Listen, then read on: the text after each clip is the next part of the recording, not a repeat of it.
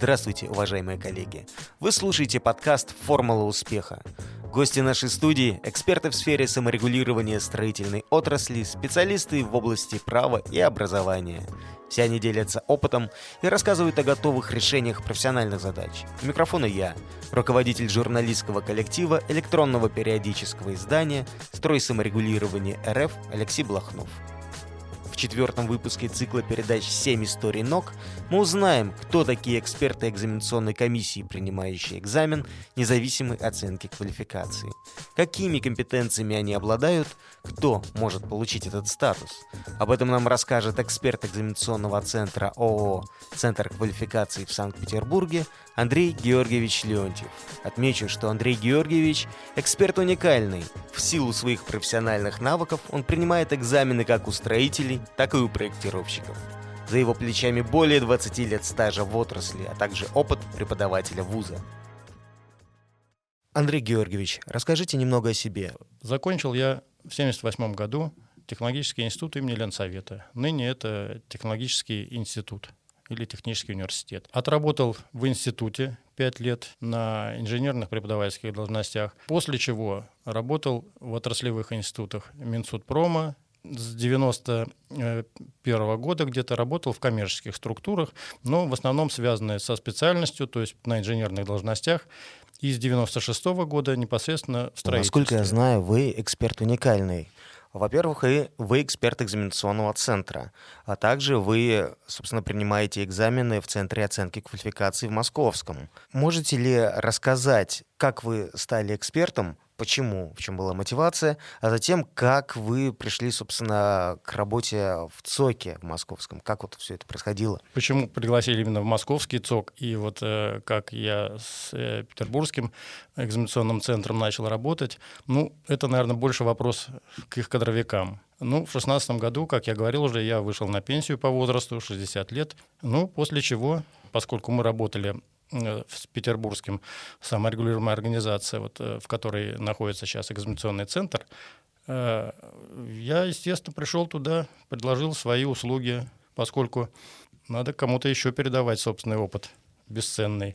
Ну, это, конечно, шутка. Поэтому, значит, я предложил свои услуги именно как вот специалисты достаточного уровня квалификации с тем, чтобы использовать по максимуму по максимуму и получается, потому что вы можете принимать и у проектировщиков, и у строителей экзамен. Насколько я понимаю, это достаточно уникальное сочетание. Ну, дело в том, что я, несмотря на то, что вот э, по работе занимал номинально должность руководителя э, строительной фирмы, но работали мы э, в паре с э, проектным институтом. Проектный институт, естественно, внес как бы ряд вот таких вот в мое Э, мироощущения, мировоззрения э, как строителя и взгляд со стороны проектировщиков. То есть мне это было всегда интересно. Вот, работала с ними довольно плотно. И несмотря на то, что, повторюсь, я занимал номинально должность директора, фактически я выполнял функциональные обязанности главного инженера, э, главного технолога. Так что я не могу сказать, что это уникальный опыт, потому что таких специалистов, я думаю, у нас достаточно много, в том числе выпускников нашего вуза и ряда других профильных институтов. Вы работаете в экзаменационном центре и в центре оценки квалификации. В чем может быть а, как сказать-то, разница работы? Чем различается работа эксперта там и там? Поделитесь, пожалуйста, опытом. Значит, Центр оценки квалификации, лицо вот сокращенное, это, скажем так, юридическое лицо, которое имеет и вправе иметь несколько экзаменационных площадок. Я работаю у них также на экзаменационной площадке. У них есть также и в Москве, и ряд других площадок. То есть я вот именно как эксперт сталкиваюсь именно с работой, что называется, с соискателями, которые оценивают свою квалификацию э, в экзаменационном центре. И, э, собственно, вот в этом работа и заключается. А, не могли бы вы поделиться опытом, а, с какими специалистами вам доводилось сталкиваться?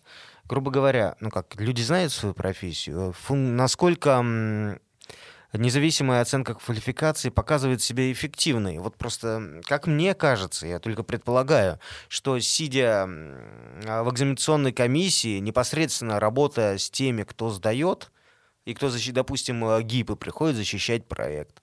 И вы можете почувствовать, насколько квалифицированный специалист. Ерунду он принес, грубо говоря, или действительно что-то серьезное, что восхищает, радует, или ну, даже видите, что это там простой проект, но он сделан очень здорово, качественно. Пока опыт не богатый, надеюсь, сейчас пойдет как бы поток увеличится, но э, из того, что вот э, мне довелось принимать, значит, в целом, скажу, ситуация меня порадовала, потому что среди э, сдающих, ну, условно говоря, возьмем так условную цифру, 50 человек сдающих, из них э, только были два или три человека, кто Э, не то, что они не откровенно слабы, они просто немножко ну, не тянули на тот уровень, на который они, что называется, замахнулись. Остальные, значит, это люди, которые ну, практически полностью соответствуют своей специальности. И, э, в общем-то, экзамены для них, ну, так оно, собственно, и бывает. Они, для экзамена для них был простой формальностью, то есть подтверждение собственной квалификации своего уровня. Что касается оценки именно со стороны экспертов, ну и мои коллеги, как я вижу, тоже практически как по первым нотам, что называется, все понятно, когда специалист выходит защищать свой проект или защищать какое-то решение, которое он на практической части экзамена э, выполнил, ну, становится сразу все понятно. Причем э, мы отделяем, конечно, вот, э, скажем так, естественное волнение, когда человек волнуется, запинается, там, может быть, нечетко формулирует какие-то мысли.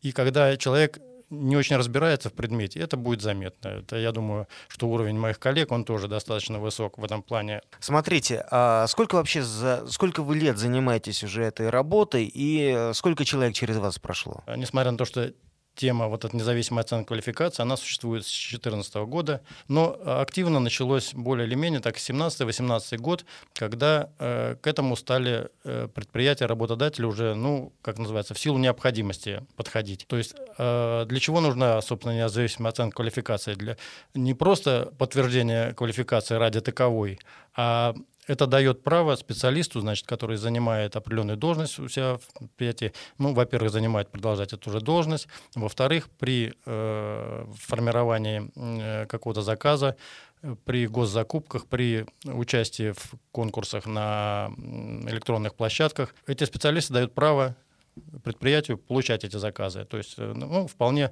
легитимно участвовать в этом конкурсе, выигрывать заказы, выполнять работу.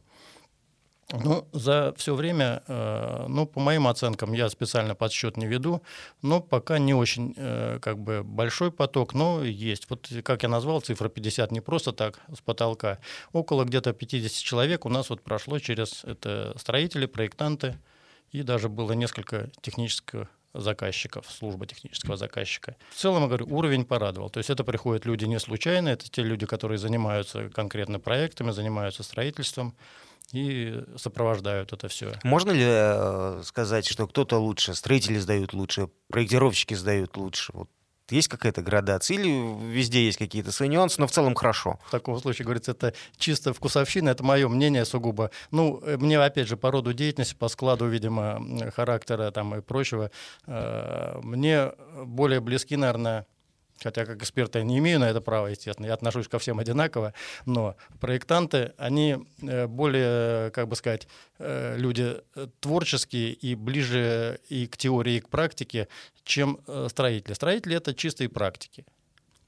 Все-таки проектанты, с ними интереснее в каком плане, что можно, ну, что называется, отступить от сценария, этим не поставишь их в тупик. Если строителю задать неожиданный вопрос, строитель немножко как это с разбегу в стенку упирается.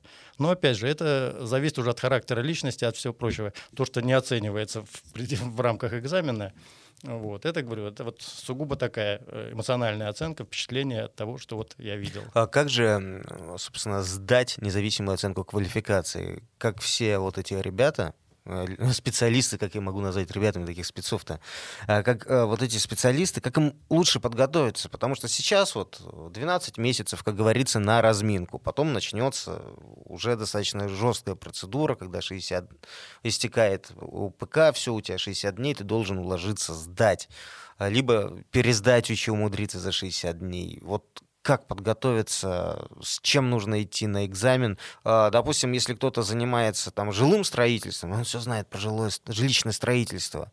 а ему попадаются вопросы про, не знаю, проектирование атомных электростанций. Вот такие случаи были на этой площадке, коллеги рассказывали. Бывает, что попадается специалисту как бы вопрос э, немножко не по его теме, с, с которым он мало сталкивался в своей практике. Но, опять же, в основном все-таки э, львиная доля вопросов дается, в общем-то, уровень положительной оценки это э, проходной балл, скажем так, 75% правильно отвеченных вопросов. То есть вот 25% это то, что дается вот этот зазор на неправильно отвеченные, либо неотвеченные вопросы.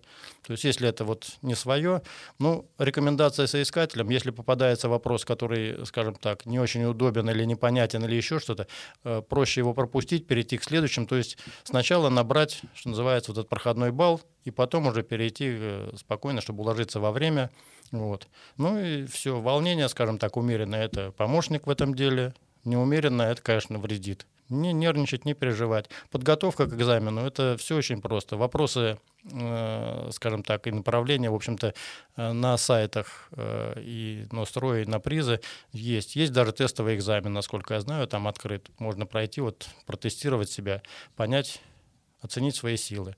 Ну, пусть это не очень уместная аналогия, но это вот э, кто сдавал на права, они знают, как раньше это было в ГИБДД.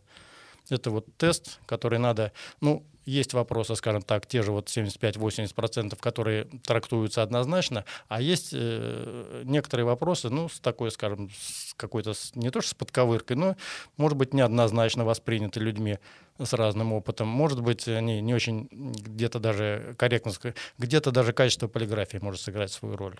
Поэтому вот эти вот как бы допуски все, вот они должны уложиться в 25%. Чтобы вы, как, как практик, как преподаватель, как эксперт, может быть, ну, откорректировали в плане сдачи, в плане самой процедуры. Ну, грубо говоря, быть может, э, если э, специалист, э, строитель, который решал задачу, ошибся, да, и дать ему возможность защитить свое решение, грубо говоря, у доски встать и прорешать. Вот дать такой шанс. Может, я фантазирую сейчас, но вот... Нет, все, вопрос э, как раз интересный, правильно вы его задали. Э, вот как раз здесь э, основная роль экспертного как бы, сообщества, то есть конкретно экспертов, принимающих участие в экзамене, потому что зачастую, ну, к сожалению, на теоретическую часть экзамена ни эксперты, никто, ни администратор воздействовать не могут. Это общение соискателя с компьютером. То есть правильно прошел рубеж, как бы правильно отвеченных вопросов, практически, э, теоретический экзамен сдан. Не прошел, значит, он не допускается к практическому. Ну а практическая часть, вот здесь как раз начинается более творческая часть. То есть это не просто перечень набор вопросов, на которые надо ответить э, правильно, а это как раз защита либо проекта, либо э, ответ на какие-то чисто практические вопросы. Ну, условно говоря, там, не знаю, организация строительного производства, стройплощадка, еще что-то, какие-то вопросы по конкретному вот данному привязке к местности. если у человека там, ну, опять же, в силу каких-то обстоятельств, э, вроде бы он э, неправильно что-то вывел, там какой-то слайд на экран или что-то еще, или какие-то возникают вопросы, эксперты как раз и выявляют, э, насколько это ошибка, так сказать, органически присуща этому соискателю, или это просто случайно, вот, а, может быть, оговорка, может быть, еще что-то где-то неточность. Ну, то есть способность оценивается его именно не вот попасть, что называется, в точку вот э, в нужную, а способность мыслить и принимать правильные решения в каких-то нестандартных или в спорных ситуациях. И отсюда пожелания специалистам, которые сдали у вас и пошли дальше работать, и тем, кто еще к вам придет. Ну что, как э, говорится, почувствуйте себя снова студентами, но сильно не волноваться, не э, относиться просто к этому как э, вот, к простому обычному экзамену. Не более того но и не слишком как бы возноситься и не считать, что это вот э, экзамен, который, ну, мне как специалисту, я его сдам на раз, тут и все, по щелчку пальцев. Нет, всегда бывают какие-то случайности, кочки на дороге, ну вот всяко жизнь есть жизнь. Поэтому, говорю, относитесь к этому философски, спокойно и с использованием всех своих полученных знаний, опыта. Если эксперты это увидят, они это всегда оценят. Ну, мне кажется так. Спасибо вам большое. До новых встреч. Всего хорошего. Уважаемые коллеги, сегодня мы узнали, что стать экспертом экзаменационной площадки непросто. Для этого необходимо иметь трудовой стаж в профессии более 10 лет и опыт преподавания. Также все эксперты повышают квалификацию по специальной программе при Национальном агентстве развития квалификации. Кроме того, Андрей Георгиевич поделился методологией проведения экзамена. В следующем выпуске мы поговорим о ситуации в современном профильном образовании в свете независимой оценки квалификации. Откуда берется кадровый голод? С какими проблемами сталкиваются работодатели? Что они хотят от молодых специалистов? Почему диалог не складывается? Существуют ли проблемы в современном образовании? И сможет ли независимая оценка квалификации положительно повлиять на ситуацию? На эти и многие другие вопросы ответят эксперты в нашей студии. Эта беседа обещает быть более чем интересной. Пишите нам на инфособака срогазета.ру и предлагайте темы подкастов. Задавайте вопросы. Нам очень важны ваши мнения и предложения. Смотрите, слушайте, читайте. Мы продолжаем диалог.